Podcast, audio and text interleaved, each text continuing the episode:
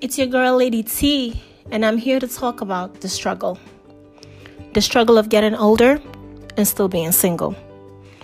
The rude thing society says to us, and the reason they think we should conform.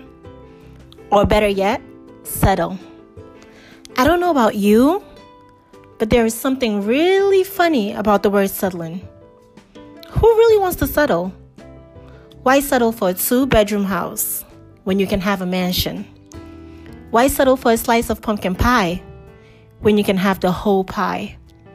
I don't know about you, but there is something really off about the word settling. We're queens. We're beautiful. We're powerful. We're elegant. Queens don't settle. If you ask me, let's not start now.